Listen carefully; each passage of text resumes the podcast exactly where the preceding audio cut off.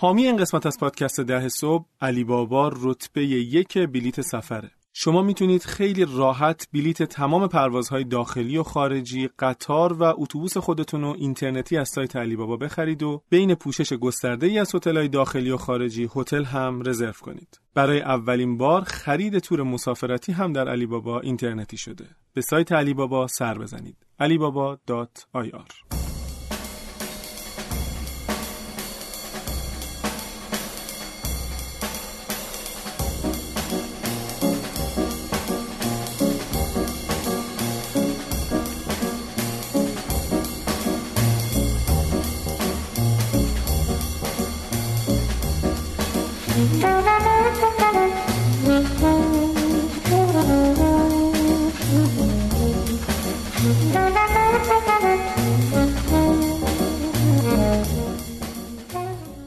سلام به قسمت 56 م پادکست ده صبح. خوش اومدید.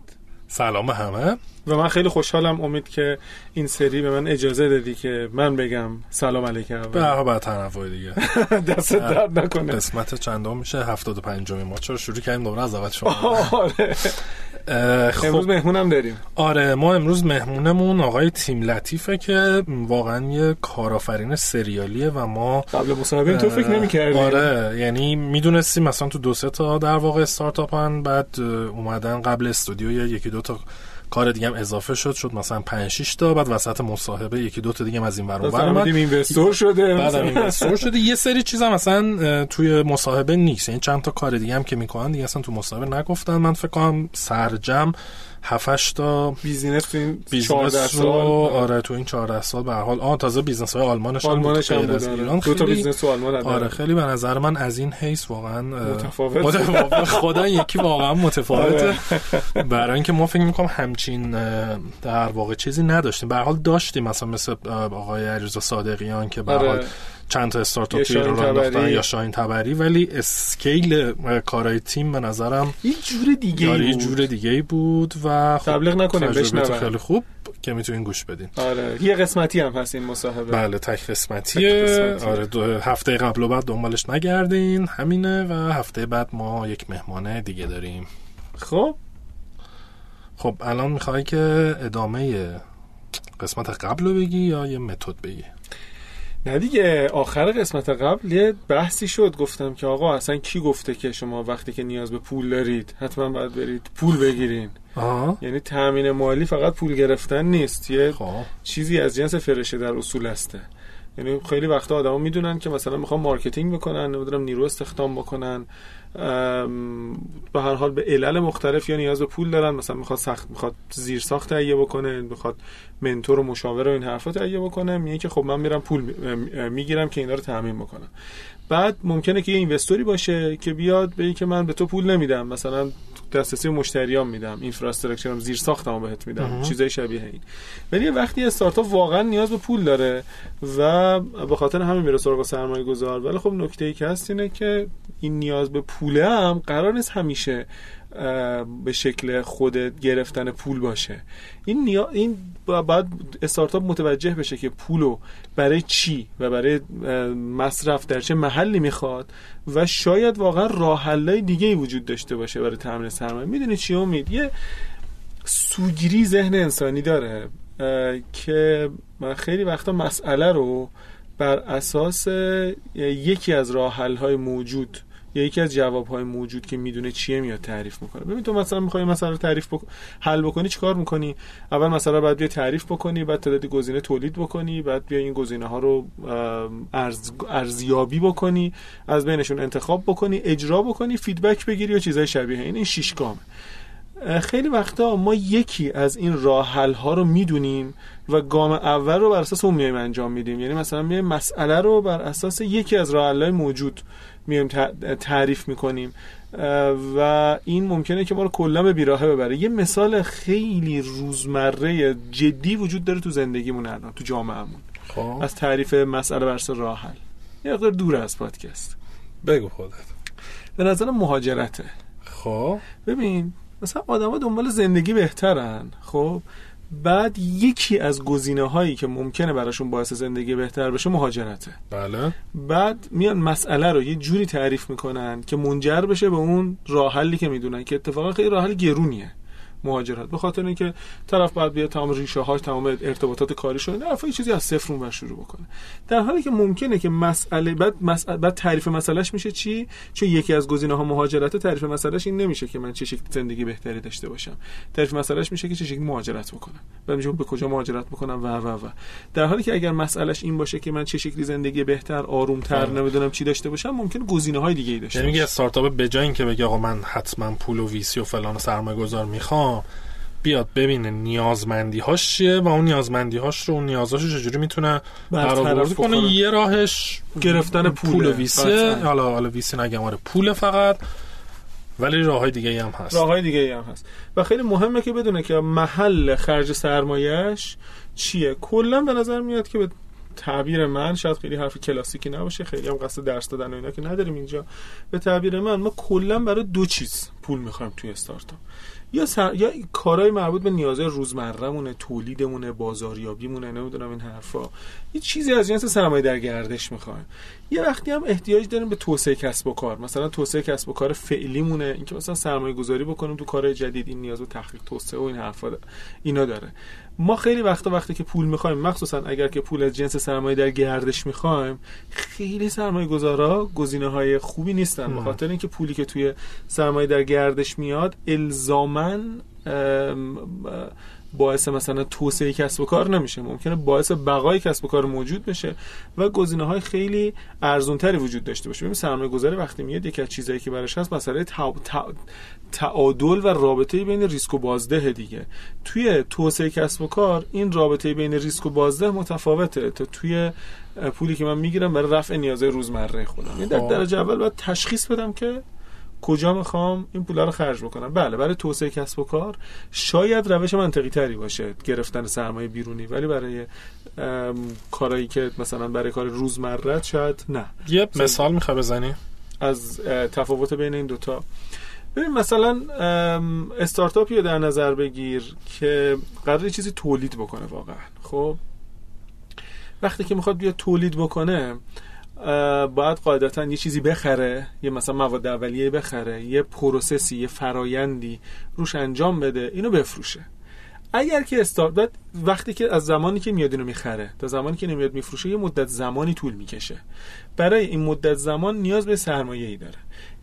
این که اصلا تعریف کلاسیک سرمایه در گردشه چرا حلایی وجود داره؟ من اگر که مشکلم سرمایه در گردشه چرا حلایی وجود داره که این عدم تعادل رو برطرف بکنم؟ یه راه حلش اینه که برم سرمایه بگیرم. بله. یه راه حل دیگهش اینه که بتونم پیش پرداخت بگیرم بله. مثلا. یه راه حل دیگهش اینه که بتونم نسیه بخرم نقد, بفروشم. بله. می‌دونی مثلا این چیزای شبیه اینه. یعنی این لزومی نداره که حتما توی یا برم وام کم بهره بگیرم. لزومی نداره که بری یه پول گرون وی سی بیاری در قالب سرمایه در گردش مصرفش بکنی. این خیلی مهمه که من بیام آنالیز بکنم بدونم که چه اتفاقی برام میفته و البته زمانش هم مهمه. و آیا دیدی که مثلا یه استارتاپی بیاد یه در واقع جریان درآمدی کناری برای خودش راه بندازه؟ حتی شاید روی business model و اینای اصلش هم نیست. ولی یه جریان درآمدی میگه من اینو الان ایجاد می‌کنم. و برام پول میاره. فعلا میرم جلو که مثلا دیرتر اگه لازم شد سرمایه آره نه تنها دیدم که حتی توصیه هم می‌کنم با آدم مختلف. یه استارتاپی بود و هستم هنوز که مثلا هر وقت که احتیاج به مثلا فکر می‌کرد که داره به رامویش نزدیک میشه و پولش داره تموم میشه استارتاپ تو حوزه آیتی بود. پام شد می‌رفت پروژه های جانبی می‌گرفت. اپلیکیشن موبایل می‌زد نمی‌دونم سایت می‌زد نمی‌دونم اینا.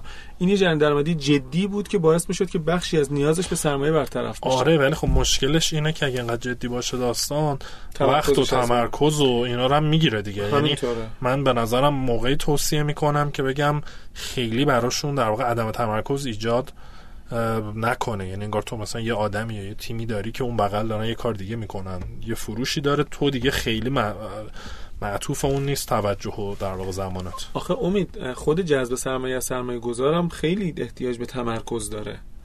می‌دونی چی میگم؟ و این یه پول مثلا احتمالا ممکنه کمتر ولی با قطعیت بیشتریه. پول خیلی کمتر با قطعیت بیشتر. ولی به دردسر کمتر. اونجا با سراغ سرمایه گذار بری 6 ماه 9 ماه الاف میشی. تا آره ولی تو این 6 ماه full time که نیست. نمی‌دونم خیلی case به case شاید آره واقعا case case به case فرق می‌کنه باید بررسی بکنم. ولی خب واقعا این روشام وجود داره. یه استارتاپ دیگه ای بود توی حوزه موسیقی داشت کار می‌کرد یه page اینستاگرام داشت از بچه اصفهان. می‌گفت که من مثلا چیکار بکنم؟ مشکل cash flow دارم تو خب تو این page اینستاگرامت مثلا یه سری musician توش هستن. واقعا musician ها رو معرفی بکن به آدم هایی که احتیاج به مثلا نوازنده و خواننده و این حرفا دارن. تو از این پتانسیلی که ایجاد کردی بیا یه استفاده بکن. خودش می‌گفت که این کارو بکنم من من گفتم من بودم این کارو انجام می‌دادم. این این حالا باز یه مقداری هم نزدیکتر به کاری که داره انجام میده ها. ولی یکی از روشام اینه می‌دونی مهمه که تو بدونی که تامین مالی که می‌خوای انجام بدی تامین مالی کوتاه مدتی یا بلند مدتی البته توی بازی عمر استارتاپ. مثلا تمام چیزایی که ما میگیم مثل فروش سهام و نمی‌دونم این حرفا اینا تامین مالی بلند مدته. طرفو وارد کپ تیبلت می‌کنی وارد ساختار سهامداریت می‌کنی و به خاطر همینه که خیلی سخته. ولی روش های تامین مالی کوتاه مدت تری وجود داره. مثلا خیلی کلاسیک میگن آقا اعتبار تجاری. یعنی مثلا تو بتونی خرید اعتباری بکنی به شکل نسیه. وام خوب بتونی بگیری. بتونی کارتو با چک و سفته و نمی‌دونم این, این تیپ چیزا بیای. رفت بکنی. یه ترمی وجود داره یه عبارتی وجود داره به اسم SCF Supply Chain finance financing تامین مالی زنجیره ارزش. همین این که مثلا تو زنجیره تامین زنجیره تامین ببخشید. همونجا گفتیم زنجیره ارزش SCF این که من بتونم نقد نسیه بخرم نسیه بله. بفروشم نمی‌دونم مثلا با چک بیام کار بکنم واسه باز بازار واقعی واقعا امانی امانی آره. ببینید واقعا بقیه دارن چی کار می‌کنن. و مثلا چیزی که بخوای یه تصمیم گیری بکنی اینه که من تامین مالی کوتاه مدت می‌خوام بکنم و بعدم اینکه ببینید که ریسک به بازدهش به طور کلی برام چه شکلیه؟ مثلا برای سرمایه گذار وقتی که می‌خواد بیاد رو تو سرمایه گذاری بکنه که بیاد سهام تو بگیره ریسک به بازدهش به شدت بالاست. به خاطر همین هم هست که سخت وارد کار میشه. ولی مثلا مدل های مثل کانورتبل نوت وام های قابل تبدیل به سهام نمی‌دونم مشارکت مدنی مشارکت های توی سود نمی‌دونم وام های مزنین به گفتم بهش میگم بله. وام های نیمشکوب و این حرفا. اینا مثلا ریسکاش کمتر به خاطر همین طرف خیلی راحت تر وارد میشه. یعنی من وقتی پیش میاد که ممکنه واقعا نیاز به پولی داشته باشم که این پول رو از برگشتش مطمئنم. خب چرا سهام واگذار بکنم؟ برم یه قرارداد لویالتی ببندم قرارداد مشارکت تو سود ببندم مشارکت تو درآمد ببندم. اینم یه مدل تأمین مالیه. یا مثلا استارتاپیه که داره تو حوزه چیز کار می‌کنه مثلا دارویی داره کار می‌کنه یا نانو تکنولوژی داره کار می‌کنه احتیاج به کلین روم داره. به جای اینکه بره یه پول خیلی درشتی بگیره بره کلین روم بخره یا مثلا بره کلین روم اجاره بکنه یه مدل تامین مالی اینه که بگه که آقا 20 درصد فروش من 50 درصد فروش من مال تو که کلین روم داری و ظرفیت خالی داره من, من میام از استفاده می‌کنم. یا فلان خط تولید استفاده بکنم بگم من تش میام یه چیزی اضافه آره اون بحث قدیمی فکر کنم چندین بار تو قسمت های مختلف گفتیم که یعنی خیلی وقتا ما مخصوصا بچه هایی که در واقع نانو کار می‌کردن و در واقع دنبال سرمایه بودن یا مثلا فرض کن دارویی بود یا چیز آره. می‌گفتم تو همون صنعت اگر بتونید یه سرمایه گذاری بگیرید هم مثلا حالا کلین روم و امکاناتی که می‌خواین آزمایشگاه و غیره می‌تونه در اختیارتون بذاره همون بازار رو می‌شناسه علم اون بازار رو داره هم کلی مشتری داره هم خودش دانشی تو حوزه داره یعنی خیلی جلو میندازه تا اینکه مثلا بیان از یه ویسی پول ریس کنن که اون ویسی عملا هیچ تخصص هیچ هیچ ارزش افزوده غیر از اون پوله براشون یا حتی ممکنه که برن نمی‌دونم یه اختراعی از یکی بخرن یا طرف شریک بکنن. اینم جلو میندازه. آره یعنی اینا مدلای تامین مالی یه چیز خیلی بامزه دیگه که از قدیم توی بازار وجود داشته و الان شاید یه مقداری استارتاپات فراموش کردن یا نمی‌دونن زیر کلید بردنه. اصطلاحا میگه که من میرم با یکی مشارکت می‌کنم میگم که آقا من میام این محصول تولید می‌کنم تو من بیای پولی بده. حالا مثلا من باید با این مدل این پول به تو برگردونم دیگه. زمانتش چیه؟ زمانتش این محصول است. اینم توی چیز توی مثلا ادبیات قدیمی کسب و کار زیر کلید بردن خیلی وجود داشته. یا مثلا فروش دین و خرید دین و این حرفا. خلاصه اینکه مدل های تامین مالی صرفا محدود نمیشن. به مخصوصا زمانی که آدم پول بخواد. به اینکه حتما برم یه پولی از یکی بگیرم و سهاممو واگذار بکنم. این پر ریسک ترین و طولانی مدت ترین نوع مشارکت خیلی مشارکت های با مدل های راحت تری وجود داره که مثلا استارتاپ باید بره فکر بکنه طرفو پیدا بکنه یه strategic partner پیدا بکنه با باهاش با همکاری این تأمین مالی انجام بده. هرچند واقعا پولی در داخل مجموعش نیاد ولی کارش راه بیفته. خیلی عالی. بله. خب بعد از این الان که یه time م تمومه ولی بعد از این چی داریم؟ بعد از این فکر می‌کنم که خوبه که دیگه بقیه متدای آره ارزش گذاری توی یه قسمت آره مثلا DCF و VC و نمی‌دونم. قسمت که جا نمیشه ولی می‌تونیم با اون من میگم. حالا ببینیم چی میشه. آره تا چقدر چقدر می‌تونیم حرف بزنیم. خب دوستان خیلی ممنون. گوش بدیم به صحبت های آقای تیم لطیف و اینم اضافه بکنم که ایشون توی صحبتاشون راجع به چاپ آقا و در واقع هم بنیانگذار ایشون تو از که چاپ آقا رضا مفید صحبت می‌کنن که ما قبلا با آقای مفید هم مصاحبه کردیم تو قسمت های قبلی. خواستید می‌تونید اون رو هم گوش بدید. نمی‌دونم قسمت چندم بود آره ولی وسط تابستون بود. آره آره تابستون بود. مرسی. مرسی. خداحافظ.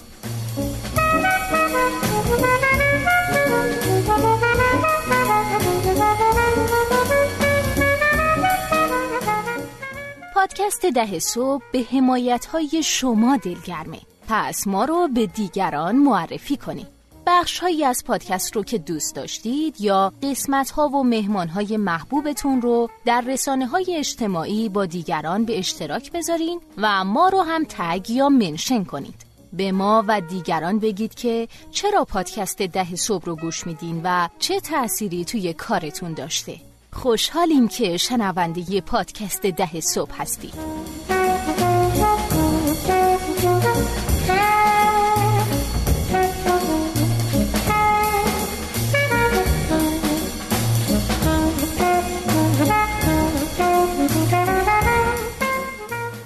سلام به همه. سلام. ما امروز مهمونمون جناب آقای تیم لطیف هستن. آقای لطیف هم بنیانگذار چاپاقا و ازکی و مدیرعامل ازکی هستن و یه سری کارهای دیگه هم می‌کنن که می‌ذاریم خودشون بگن. خوش اومدین تیم. سلام مرسی مرسی از دعوت. خیلی خوشحالم که اینجا. خب تیم اگه میشه یه در واقع خود از بکگراندت بر ما بگو. مثلا چی خوندی؟ کجا زندگی کردی؟ کارهای قبلی که حالا قبل از استارتاپ هایی که تو ایران الان توشون کار می‌کنی در واقع بنیان گذاشتی قبل از اینا گفتی business های دیگه داشتی و داری. یه خوب یه توضیح کوچیکی بده تا بیام سراغ ازکی. خیلی ممنون. خب من خودم الان این چیز باشه چهل و دو سالمه و ماشاءالله اصلا بد نمیاد. خیلی ممنون. خدمتتون عرض کنم که من تو آلمان به دنیا آمدم مادرم آلمانیه و من 28 سالم آلمان زندگی کردم کار کردم بعد اونجا خب بزرگ شدم. از 19 سالگی رفتم تو کار کارآفرینی و اولین کاری که شروع کردم فروش اسپری گرافیتی بود نام مونتانا. و در واقع این خیلی حالا اولش سخت بود ولی خب ما تونستیم را بندازیم. اون موقع هم تو آلمان داستان کارآفرینی مثل مثلا الان نیست. الان شما تو آلمان کلی در واقع کمکی داری و ویسی وجود داره و خود دولت کلی داستان داره کمک استارتاپ ها و شرکت های کارآفرینی. خب اون موقع واقعا نبود. ما می‌رفتیم بانک. بانکی که مثلا از بچگی حتی پدر مادرم توش حساب داشتن. وام می‌خواستیم اونا مثلا گفتن خب وثیقه چی داری؟ خب ما اون موقع بالاخره مثل یه استارتاپ بود. حالا درست شرکت trading بیشتر بود ولی خب مجبوریم همه کار bootstrap کنیم و اون موقع اصلا نمی‌دونیم bootstrap یعنی چی؟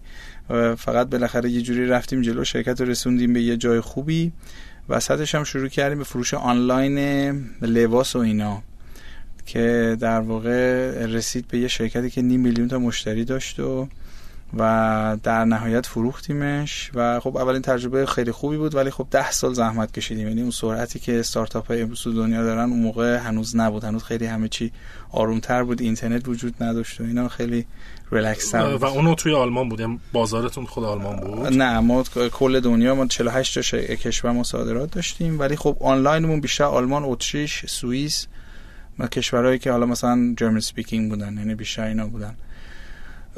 بعد من دیگه شرکت رو وقتی فروختیم برادرم با برادرم اونجا یه شرکت دیگه زدیم و یه سری کارا دوباره شروع کردیم. ولی خب من دیگه یه offer اومد که بیام ایران. بعد من خودم هم همیشه دوست داشتم ایران رو تجربه کنم. بعد ما خانومم هم اصلش ایرانیه اونم حالا از هایدلبرگ مثل خودم. ولی دیگه با هم خوش اونجا خب شانس آوردیم که هم دوتا ایرانی آلمانی بودیم اونجا با هم آشنا شدیم. بعد هر دو تامون گفتیم که بریم ایران و قرار بود 5 6 سال بیام ایران تجربه کنیم. حالا تا حالا 14 سال 14 سال.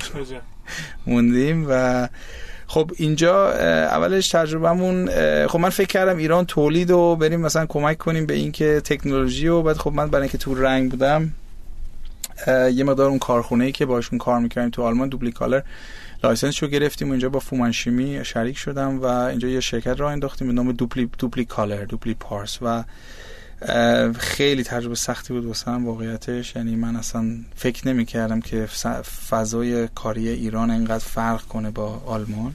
قضیه مال چه سالیه؟ من 1900 2006 اومدم ایران و آره همون موقع هم کارخونه رو انداختیم. 86 87 اینو 85 در 85 آره 85 بعد خیلی خوب اونجا چیزا یاد گرفتم دیگه از دارایی و تامین اجتماعی و اینکه شما مثلا وقتی تولید می‌کنی واردات و بعد پخش خودمون شرکت پخش زدیم و ولی خب در نهایت تونستیم موفق شیم با سختی خیلی سختی. برای من واقعا سه سه چهار سال اولش تو ایران واقعا یعنی من خواستم اصلا برگردم اینقدر سخت بهم گذشت. ولی دیگه با آشنا شدم با در واقع دنیای کاری ایران و سیستم کاری ایران و تونستیم شرکت بالاخره موفق کنیم. بعد از 5 6 سال دیگه market leader شدیم. الان یه 120 نفر هستیم اونجا و رنگ Dupli-Color تولید می‌کنیم. رنگ کاسپین و خیلی از technical spray کاسپین و حالا شرکت خوبیه خدا رو شکر. ولی دیگه من دیگه خب بعد از یه مدت دیدم که تولید تو ایران یه مقدار سخته و فرسایشیه و ما تو اون شرکت در واقع نرم افزار Microsoft Dynamics داشتیم و با اینکه من با نرم افزار ایرانی نمی‌تونستم کار کنم بعد دیگه رفتیم سمت نرم افزار. خب. و یه شرکت با ماموت زدیم و اینکه با اینا آشنا شده بودیم دوست شده بودیم و شرکت ماموت سیستم زدیم که نماسار SAP SAP و ERP آره. بعد اونم دوباره یه داستان خاص خودش رو داشته تا این راه افتاد و یه سه چهار سال خیلی سختی کشیدیم و اینا. ولی خب امروز می‌تونم بگم سیستم مثلا بانک سامان پیاده کردیم. سیستم ما هم زرماکارون رفاه انتخاب خود ماموت. یعنی یه شرکت 50 60 هزار نفر رو سیستم الان کار می‌کنن. و اونم دوباره شرکت الان خودن صد و خورده نفره هست. البته ما تو ماموت سیستم هم با رقیبمون دوست شدیم و اونجا یه سهم خریدیم و بعد یه شرکت برای Business One که small medium size business هستش زدیم و بله. این گروه تقریبا 120 نفرن امروز و دارن کار نرم کار می‌کنن. بسیار هم خدا موفقه و داره میره جلو. بعد دیگه رفتیم به استارتاپ دیگه. بعد از این دو تا استارتاپ آره حالا وسطش چند تا شرکت دیگه هم هست. حالا من دیگه به قول معروف ما این ویروس در واقع کارآفرین رو داریم و یه مقدار راست رو بهتون بگم من شاید شاید یه چیز اخلاقی نمی‌دونم یه ساید اخلاقی. من به محضی که چیزی روتین میشه من دیگه نیستم. یعنی همیشه باید توی ناراحتی و ناآرامی باشم. نمی‌دونم چرا اینجوریه. چه جالب. دیسراپت کنی یه چیزی یا یه چیزی را بندازی تا وقتی که استیبل میشه بیه بیرون. آره البته اینجوری هم نیست که مثلا بی حساب کتاب باشه. یعنی ما سعی می‌کنیم شرکت همون یه جوری بسازیم که واقعا یه در واقع پایداری خوب داشته باشن و تو مثلا من از همه مهمتر اینه که تو بازارشون سهم خوب بتونن بگیرن. یعنی کار زیادی کردن که الزاما هنری نیست. خب به نظر من کار درست کردن هنر. این تیم رمز موفقیت واقعا چی حالا شاید یکی دوتا نیست ولی خود میشه باز کنی که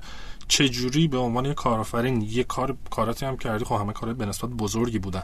جوری می‌تونی یه چیزی رو را بندازی بزرگ کنی و بدی دست یک مدیر عامل یا یه تیمی و خودت بیای بیرون و خیلی وقتتو نگیره جوری این کارو می‌کنی؟ چه فاکتورهای مهمه؟ ببینید من فکر می‌کنم اصلا اینقدر پیچیده نیست. من فکر می‌کنم یه مشکلی که ما شاید تو ایران داریم ما خودمون جای کسی که باهاش داریم کار می‌کنیم نمی‌ذاریم. من اینو می‌تونم بگم این تش اینه. یعنی امروز شما فرض کن خودت می‌خوای مدیر عامل یه شرکت بشی. چی می‌خوای که انگیزه داشته باشی؟ من میگم که شما می‌خوای یک بتونی پیشرفت کنی. احساس خوب داشته باشی بهت اعتماد بشه. بعد بالاخره یه پکیجی داشته باشی که از لازم مالی هم بتونی راضی باشی. شاید اصلا از قسمت موفقیت شرکت سهم داشته باشی. حالا یا سهامدار باشی یا قرارداد باشی. یعنی من می‌خوام بگم شما اگه بتونی وضعیت رو یه جوری فراهم کنی که طرف که خودش اونجا می‌خواد بشینه برای شما روزی 10 ساعت 12 ساعت کار کنه خودتو بذاری جاش. حالا فقط مدیر عامل نیست یعنی من میگم که اصلا این کلا برای همه است. اگه بتونید شما اینو انجام بدی من فکر نمی کنم کسی دلیل داشته باشه که جداشه حالا وندور باشه کارمند باشه مشتری باشه. من فکر می‌کنم ما تو ایران یکی از مشکلاتی که داریم البته فقط ایران نیست من تو آلمان هم دیدم ولی خب تو ایران فرهنگ کاری یه مقدار متفاوته. بزرگترین به نظر این که ما خودمون جای اون طرف نمی‌تونیم بذاریم خب یه بحث بحث یه, یه قسمت این بحث اینه که کسی جدا نشه. یه قسمت دیگه جانشین پروری است و مهمتر از اون اعتماد کردن. یه بیزینسی به راه افتاده با یه طرز تفکری. چه شکلی من می‌تونم مطمئن باشم؟ اولی که چه شکلی می‌تونم یک جانشین رو پرورش بدم و بعد چه شکلی مطمئن باشم که کارو میدم دست این آدم؟ این بیزینس رو با سر زمین نمی‌زنه. تجربه تو چی بوده؟ ببینید درست میگید شما بالاخره اون کسی هم باید اون قابلیت و ظرفیت داشته باشه. شما می‌خوای اصلا فقط حالا مدیریت هم شاید نباشه هر کس خب؟ مثلا من می‌خوام یه کارشناس یه جای بذارم یا من می‌خوام یه نفر رو بذارم یه جای مثلا کار فروش انجام بده یا اچ یا مالی. فرقی نمی‌کنه. من اعتقاد دارم که این حرف شما کاملا درسته. بالاخره آدم درستش هم باید جای درست بشینه. خب اینجا خب چند تا فاکتور داریم دیگه. اول از همه که من وقتی یه نفر رو جذب می‌کنم ما وقتی جذب می‌کنم بسیار اهمیت به جذب میدیم. بسیار. یعنی مثال دارم می‌زنم. اونم البته رو تجربه روز اول که ما اومدیم خب اینو نشه ولی ما یه فرآیند امروز داریم که وقتی یه نفر رو جذب می‌کنیم مثلا تست های مختلف ازش می‌گیریم. تست دیسک می‌گیریم. تست تست مثلا هوش می‌گیریم. بعد مثلا اگر تو لایه مدیریت باشه حتما ما یه روانشناس داریم که تقریبا می‌تونم بگم یه 30 درصد 40 درصد بخش برای شرکت هایمون می‌ذاره و اون میاد باهاش مثلا مصاحبه می‌کنه. خب؟ بعد ما رفرنس چک می‌کنیم. آقا این طرف که مثلا جای دیگه مثلا بوده چجوری کار کرده؟ و از همه مهمتر دیگه بعدا خودمون باش میشینیم صحبت می‌کنیم و دقیقا همون سوالا که آقا تو کجا می‌خوای بری؟ تو اصلا برای چی اومدی؟ چیکار داری می‌کنی؟ بعد وقتی طرف جذب شده باز طبیعتا هیچ اتفاقی نیفتاده هنوز. شما حداقل 6 ماه یک سال باید با طرف کار کنی که دستت بیاد که این الان چه جنسیه. خب؟ و خیلی هم دیدیم که آدمای اومدن با انگیزه زیادی ولی خب مثلا تو یه جایی مثلا خیلی تلنت نداشتن. خب باید ولی پیدا سعی کردیم پیدا کنیم. که طرف مثلا واقعا انگیزه کار داشته مثلا سعی کنیم کجا می‌تونیم اون آدمو بذاریم که موثر باشه؟ مثلا خودش هم لذت ببره. و من فکر می‌کنم روی این داستان آر کلا تو ایران خیلی کم وقت گذاشته میشه و اهمیت گذاشته میشه. و همه هم هی ناراضی میگن نمی‌دونم مثلا کارمندای ما خوب کار نمی‌کنن اینجوری نمی‌کنن اونجوری نمی‌کنن. ولی تاش فکر می‌کنم شدنیه. فکر فکر می‌کنم شدنیه تعدادی از مخاطبین ما آدمایی هستن که یا استارتاپی رو راه ننداختن هنوز یا تازه توی شروع کارن و مثلا با مباحث اولیه کسب و کار درگیرن. مثلا اینکه هنوز نمی‌تونن بفروشن منابع مالیشون محدوده. این حرفی که می‌زنی کاملا حرف درستیه ولی ممکنه که به نظر اینها اینطور بیاد که خب مثلا تیم که داره اینو میگه توی کارآفرین سریالی بوده منابع مالیش منابع مالی بزرگی بوده و با اتکاب اینها داره این حرفو می‌زنه. استارتاپی که تازه شروع کرده به کار و درگیر بقا, بقا و باقی موندنش توی بازاره چطور می‌تونه این معادله رو حل بکنه این دوراهی این پیچیدگی و چه شکلی می‌تونه باهاش روبرو بشه. ببینید اول از همه که من یه چیزی بگم. کار ستارتاپی و کار کارآفرینی بسیار کار سختیه. یعنی شما فقط یک در قابلیت نباید داشته باشی. شما باید یه کسی باشی که مذاکره خوبی هستش. شما کسی باید باشی که فشار روحی بتونه تحمل کنه. شما یه کسی باشی که امید بعضی موقع بیجا داشته باشه. ببخشید من دارم میگم واقعا بعضی بعضی جاها ما مثلا رفتیم جلوتر خودمون هم شک داشتیم که آقا داریم درست می همه میگن اشتباس اشتباس. باید کسی باشه که با مردم بتونه تعامل کنه بسیار مهمه. شما باید بتونید با مردم مختلف بتونید تعامل کنی. خب این خودش یه یا شخصیت یا بالاخره چیزی که هنر که باید یاد بگیره. بعد طبیعتا خیلی هم فنا رو باید یاد بگیری. خب آقا financing حسابداری تا حدی. باید من بلد باشم. داری اصلا کلا. یعنی می‌خوام بهتون بگم که آره سخته. برای همین امروز از یه بچه 20 ساله یا 25 ساله که حالا شاید دانشگاه تجربه نداره انتظار این داشتن خب کار سختی. و مخصوصا تو ایران. چرا؟ تو ایران سخت تره من که خودم تجربهش کردم. یکی از دلایل اینه که ایران یه مقدار هنوز سرمایه داری هنوز حاکمه متاسفانه. یعنی ما هنوز انقدر اینجا سیستم رو نداریم. مثلا می‌خوام بگم شما الان می‌خوای تو هر جای دنیا یه خونه بخری شما 20 درصد مثلا پول خونه رو داشته باشی می‌تونی خونه بخری اگه درآمد داشته باشی فیش حقوقی داشته باشی. چرا؟ برای اینکه اونجا تورم و نمی‌دونم درصد بانکی سودش انقدر کمه که طرف میاد اینو می‌خره بعد مثلا تو سی سال 20 سال پول پولا رو پرداخت می‌کنه. تو ایران کلا اینجوری نیست. بعد برای اینکه اینجوری نیست شما به این راحتی هم نمی‌تونی بیای مثلا پول جذب کنی خب؟ یعنی می‌خوام بگم پول اینجا تورمش و هزینهش نسبتا بالاست خب؟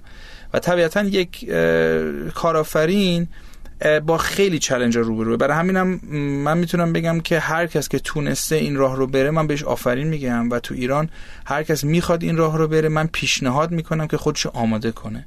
یعنی اینجوری نپره که بره توی مثلا برم من فردا مثلا شرکت داری می‌تونم بکنم و حالا یه مثلا 500 میلیون تومن این ور از friends and family و دوست و آشنا و خانواده قرض گرفتم. خب burn rate این داستان یا حالا بگیم rate ناموفقیت به نظرم خیلی بالاست. برای اینکه اصلا خود من امروز به من اینو می‌دادی شاید نمی‌تونستم. خب یعنی می‌خوام بهتون بگم که آدم باید به نظرم اون چارچوب از اول درست بکنه و از همه مهمتر اینه که یه مقدار از این skills رو یاد بگیری. برای همین من پیشنهاد می‌کنم هر کس که می‌خواد یه همچین کاری خودش را بندازه بد نیست. اول یه سری تجربات هم بکنه. همینطوره دقیقاً.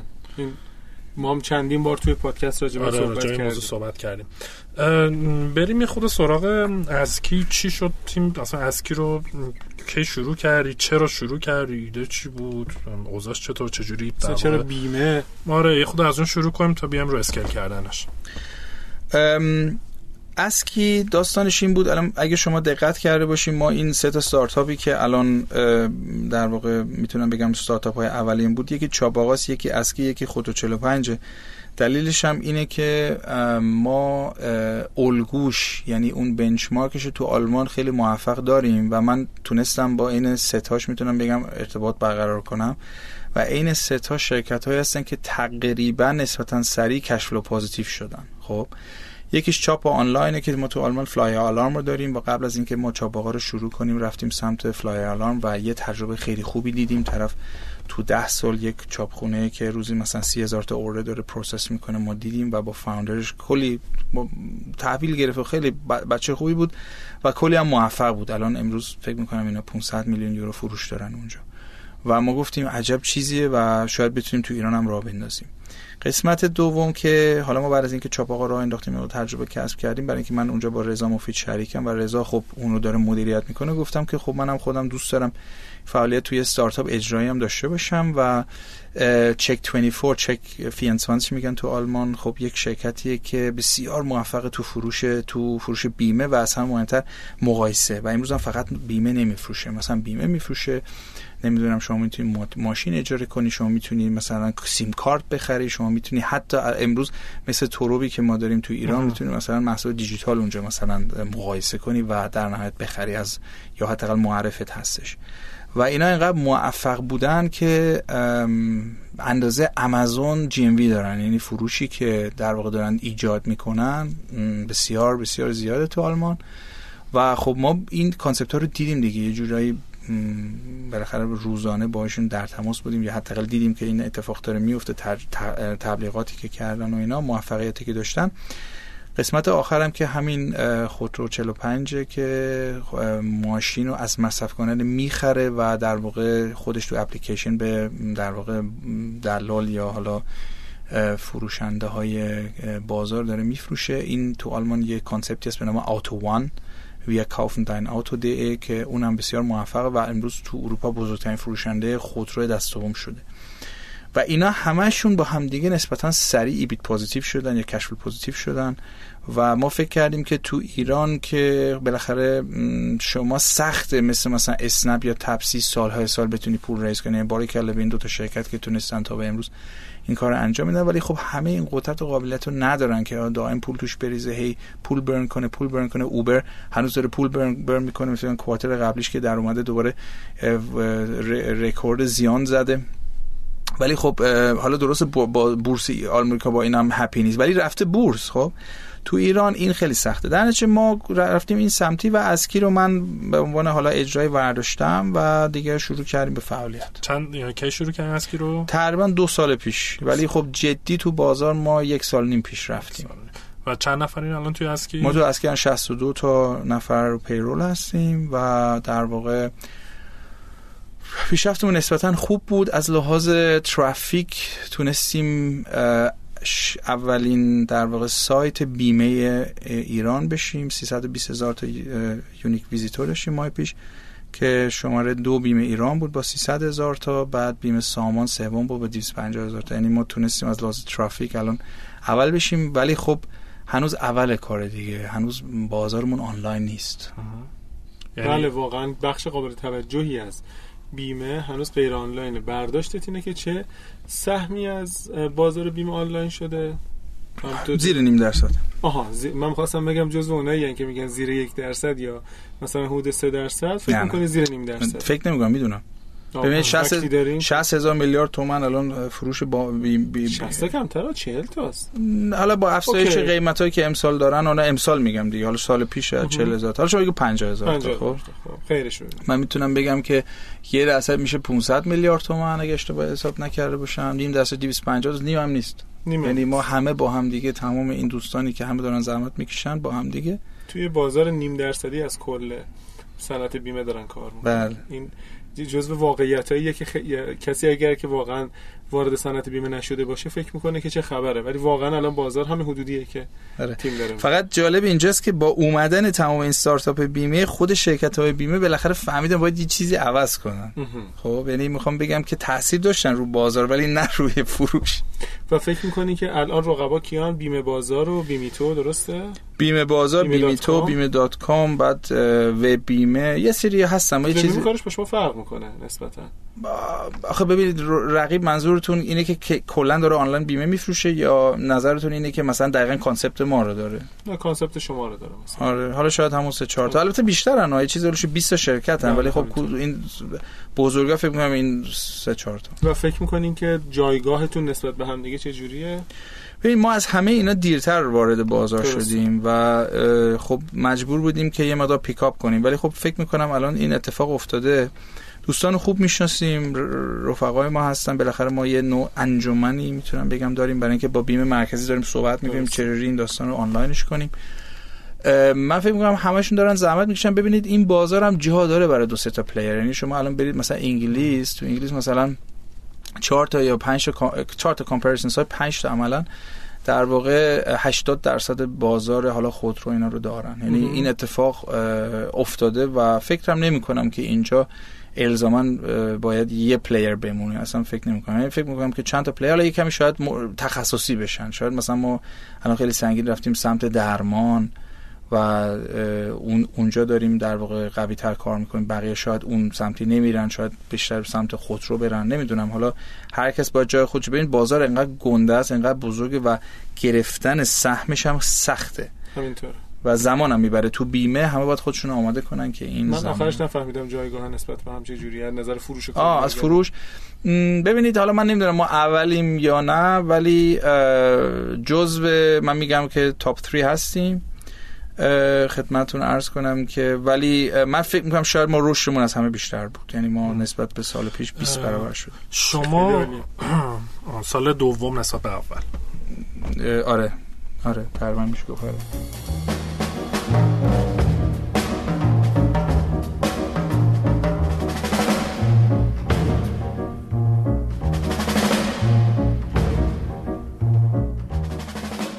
صد استارتاپ یه مجموعه سرمایه گذاری و شتابدهی توضیح شده است که قصد داره هر سال روی 100 تا استارتاپ بذری و پیش بذری 20 میلیارد تومن سرمایه گذاری کنه. هرچند صد استارتاپ محدودیتی برای دسته های سرمایه گذاریش نداره اما تمرکز سرمایه و امکانات بیشتری برای استارتاپ های محصول محور سخت افزاری یا با فناوری های پیشرفته اختصاص میده. برای کسب اطلاعات بیشتر و درخواست سرمایه و خدمات می‌تونید به سایتشون sadstartups.ir مراجعه کنید.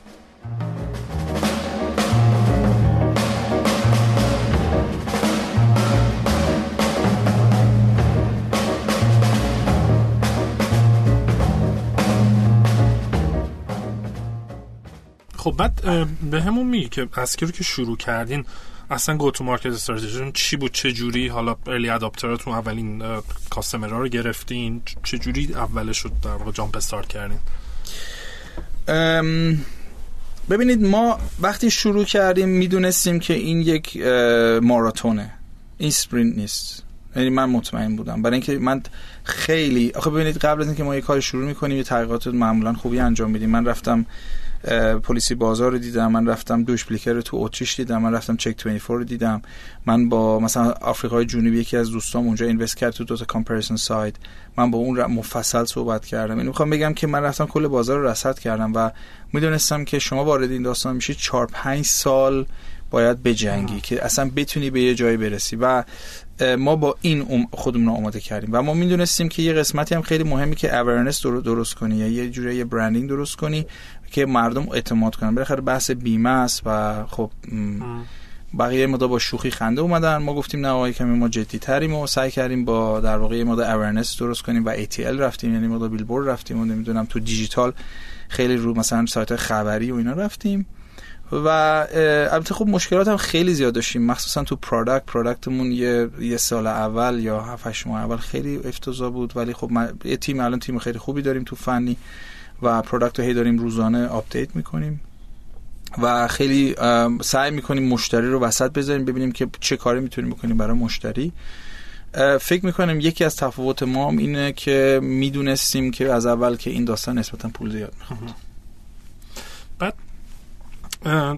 حالا این همه تجربه داری توی اسکیل کردن خصوصا مثلا فرض بکن حالا اگه هد کانتی بخوایم بگیم از مثلا 20 نفر که داره استارتاپ بزرگتر میشه و دیگه فرض کن Series A تو raise کردی واقعا دیگه بعد دیگه hyper growth بری چیا مهمه؟ چه فاکتوره هست که واقعا بحرانیه که باید حتما بهش برسین؟ چیا چالش های بزرگ چیاست که حواسشون باید دوستان باشه بهش؟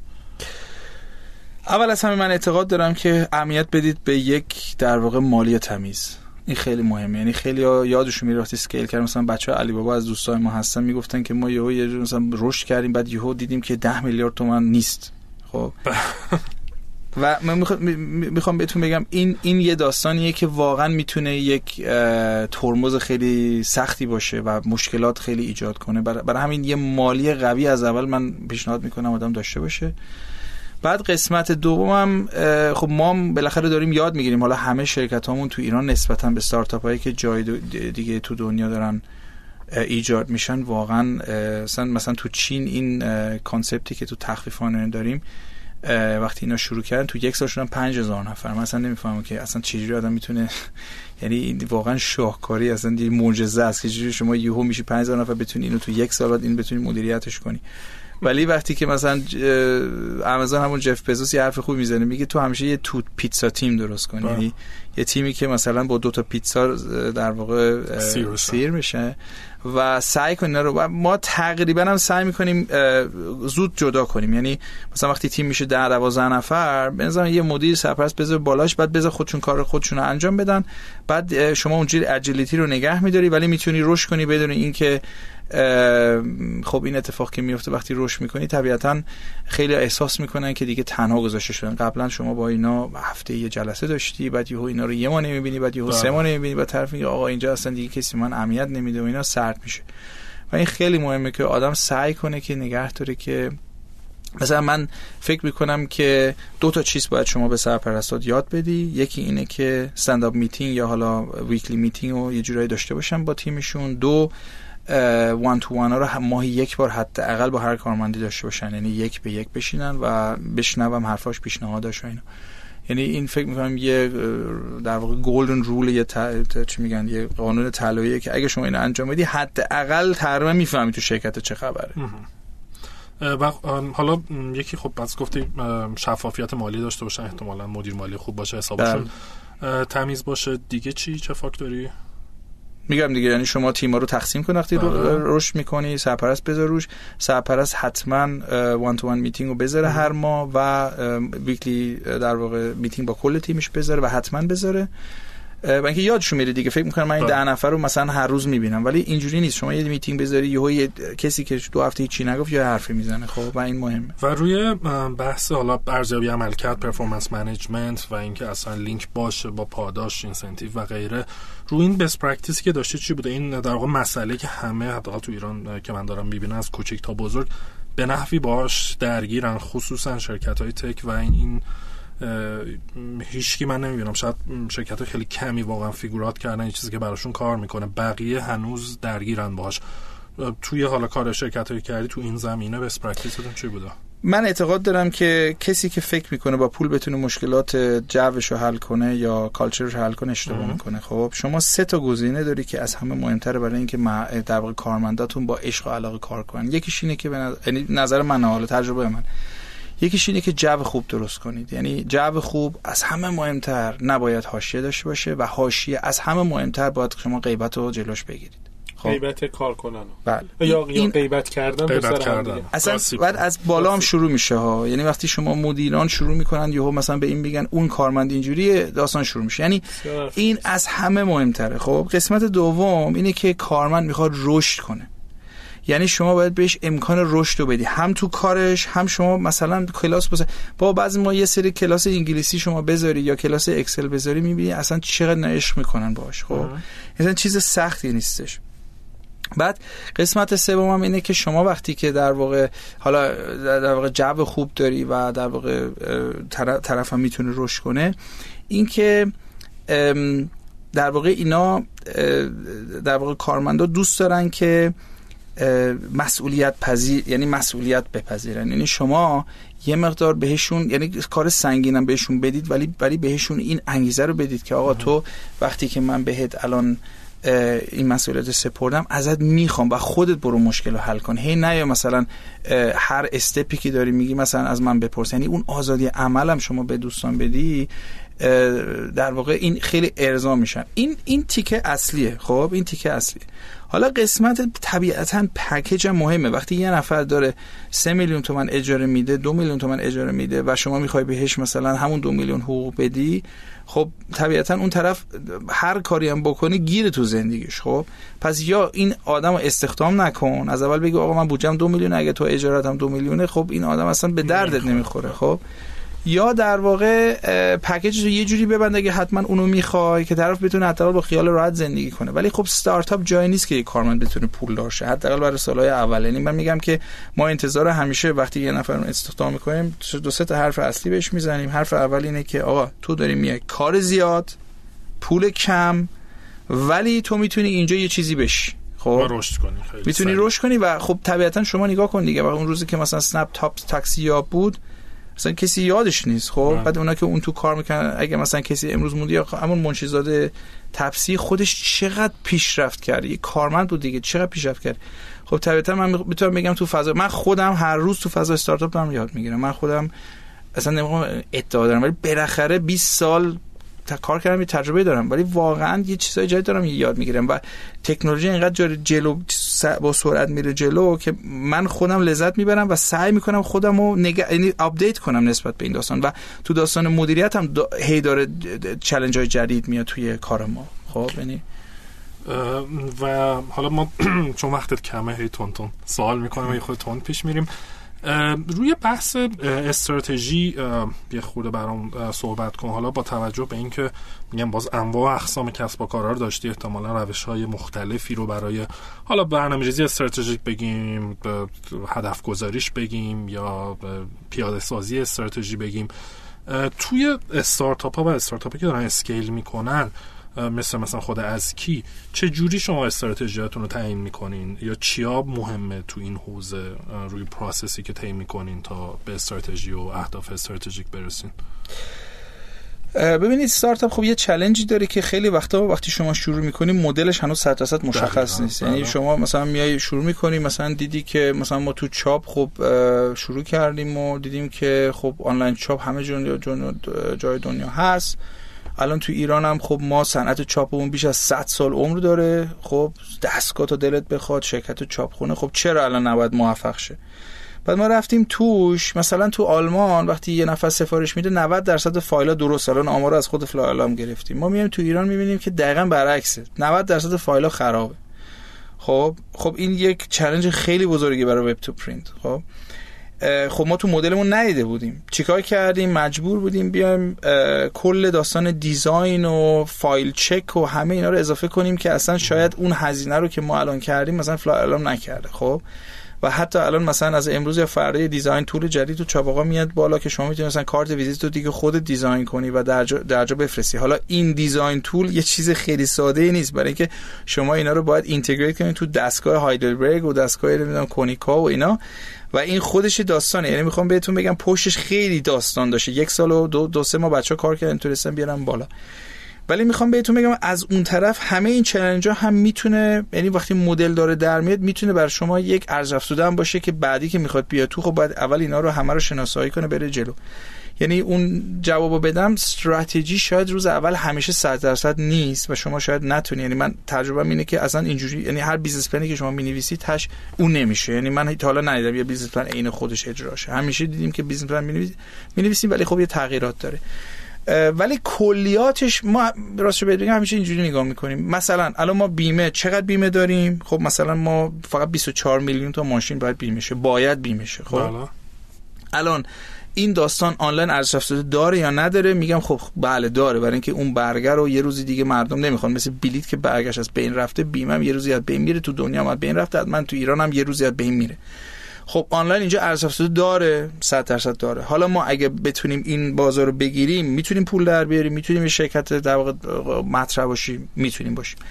حالا این کلیاتشه ولی خب ما تحقیقات هم می‌کنیم. خب مثلا بعضی بازارها رگولیتد یه جوری که شما می‌خوای بری تو خب خیلی سخته. خب ولی مثلا تو چیزایی که ما انتخاب کردیم هم مدل های خارجی شد دیدیم موفق بود هم دیدیم تو ایران شاید جا داشته باشه و به نظرمون زیرساخت تو ایران وجود داره برای این کار.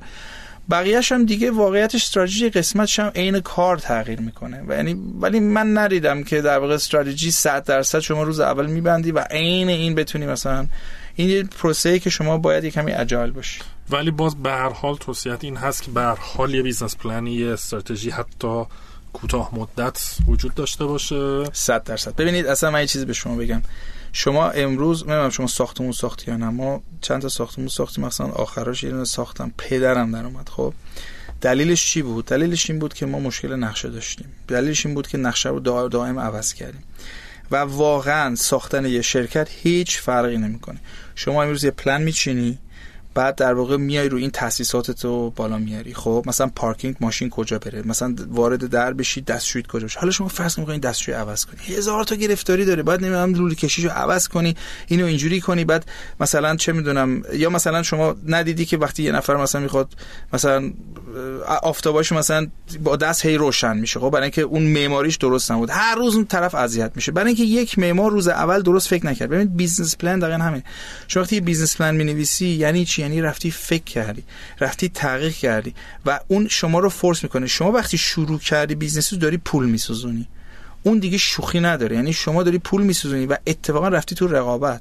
وقتی شما رفتی تو رقابت خوب عمل نکردی خیلی سریع بازار می‌فهمه. بازار ایران انقدر حساسه. یعنی شما تا یه استارتاپ عطسه می‌کنن همه می‌فهمن. یه استارتاپ میاد 20 نفر رو layoff می‌کنه. اصلا شاید چیز نداشته باشه. شاید اصلا مشکل مالی نداشته باشه. همه میگن آقا این رفته برشکست شده. شاید. خیلی سریع پخش خب پس شما کاری که داری می‌کنی خوب پلان کن و خوب برو جلو که بتونی با قدرت بری. خب اینم نیست که شما میگم business plan یه چیزی نیست که شما 100 درصد بتونی روش تکیه کنی. بالاخره خیلی چیزا عوض میشه. ولی اگر نکنی بدتر میشه. برای اینکه شما خیلی چیزا رو اونجا با تو تحقیقات اولیات می‌تونی بفهمی. درست بعد حالا در بری اونور میز در واقع رو side سرمایه گذار چون خب هم در واقع fundraising گفتی کردی چندین بار هم گفتی که به هر حال دارین یه VC جدیدی رو تاسیس می‌کنین به خاطر مشکلاتی که خودت دیدی توی ایران وجود داره در خصوص سرمایه گذاری اگر که حالا فرض کنید که تو الان توی نقش VC هستی بخوای روی استارتاپی سرمایه گذاری بکنی تو اون استارتاپ چیا برات خیلی مهمه؟ رو چیش واقعا سرمایه گذاری می‌کنی ببینید ما داستان سرمایه گذاری رو بیشتر باز یه فرصت می‌بینیم. یعنی ما یه business می‌بینیم. چرا؟ برای اینکه الان وضعیت ایران یه جوریه که خیلی از invest investor ایی که قبلا invest می‌کردن دیگه نیستن یا سخت هستن. investment خارجی گرفتن بسیار کار سختی الان. و تو ایران هم اینوستمنت حرفه‌ای کم وجود داره. یعنی کسی که تمام این مشکلات یه استارتاپ رو درک کنه و بتونه به استارتاپ کمک کنه کمه. خب ما به این نتیجه رسیدیم که چرا ما نیایم یه دونه در واقع ویسی مانند یا حالا شرکت سرمایه‌گذاری شروع کنیم و بریم برای اینکه من اعتقاد دارم امروز قیمت گذاری ستارتاپ ها امروز شاید دو سال پیش اینجوری نبود ولی امروز تو ایران برعکس شد. یعنی شاید دو سال پیش کمی در واقع باد شده بودن قیمت های خیلی بالایی بود. ولی امروز برعکس به نظر قیمت ها خیلی پایینی یعنی شما مثلا نرخ که امروز که گذاشته میشه اکثرا خیلی خیلی ارزونه. و ما گفتیم که شاید می‌تونه یه فرصت باشه که ما با قیمت و نرخ خوب بتونیم وارد یه استارتاپ بشیم و به استارتاپ کمک کنیم. چرا؟ استارتاپ خب به نظر من غیر از بحث پول توی حقوقی توی تامین اجتماعی دارایی تو بحث فنی. ببینید خیلی از استارتاپ ها روز اول نمی‌تونن سیتی و خفن بگیرن خب؟ ما مثلا تو ویسیمون با رضا حمزه که 5 سال سی تی او دیجی کالا بود خود آدم قوی داریم. به اضافه اینکه اخلاق خیلی خوبی داره. خود فنی ها اخلاقشون بعضی موقع به این خوبی نیستن یا حداقل سخت استارتاپ ها و وی سی ها فنی ها رو با هم خب. نه خیلی واقعیت دیگه. ما با دوستان داریم کار می‌کنیم.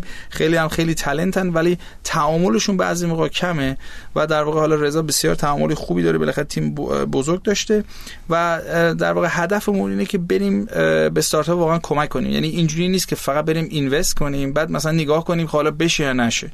اصلا به نظر من این کار نمی‌کنه. شما هم نگاه کنید موفق ترین VC تو این چند سال اخیر Andreessen Horowitz بوده و Andreessen Horowitz مثلا Sequoia که اپل و گوگل رو انداخت و اینا یا در واقع Accel یا اینا اینا هیچ کدوم واقعا خیلی کمک نمی‌کردن تو اجرا به استارتاپ ها ولی مثلا Andreessen اصلا از اول برای اینکه خودشون founder بودن با این concept رفته و الان شما سایتش رو بری فکر می‌کنم بیش از 2000 تا deal تا انجام داده و هر چی استارتاپ قوی تو این پنج سال اخیر اومده جلو Andreessen توش بوده. و امروز اصلا استارتاپ اولین کاری که می‌کنه میره پیش Andreessen خب؟ و میگه به من کمک کن.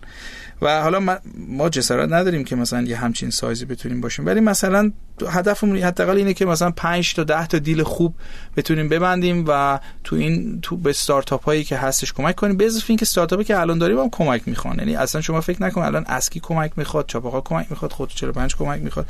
یعنی اینجا می‌تونه این ویسی کمک کنه. خب تیم خیلی ممنون لطف کردی و حیف که آره وقتت کم بود ما دوست داشتیم بیشتر صحبت کنیم ولی ایشالله حتما تو آینده مجددا دعوت می‌کنیم که ما در خدمت شما. به ما افتخار بده بیای. مرسی. خیلی استفاده کردیم. متشکرم. مرسی. لطف کردی که من دعوت کردی. خوشحال شدم. شما خدا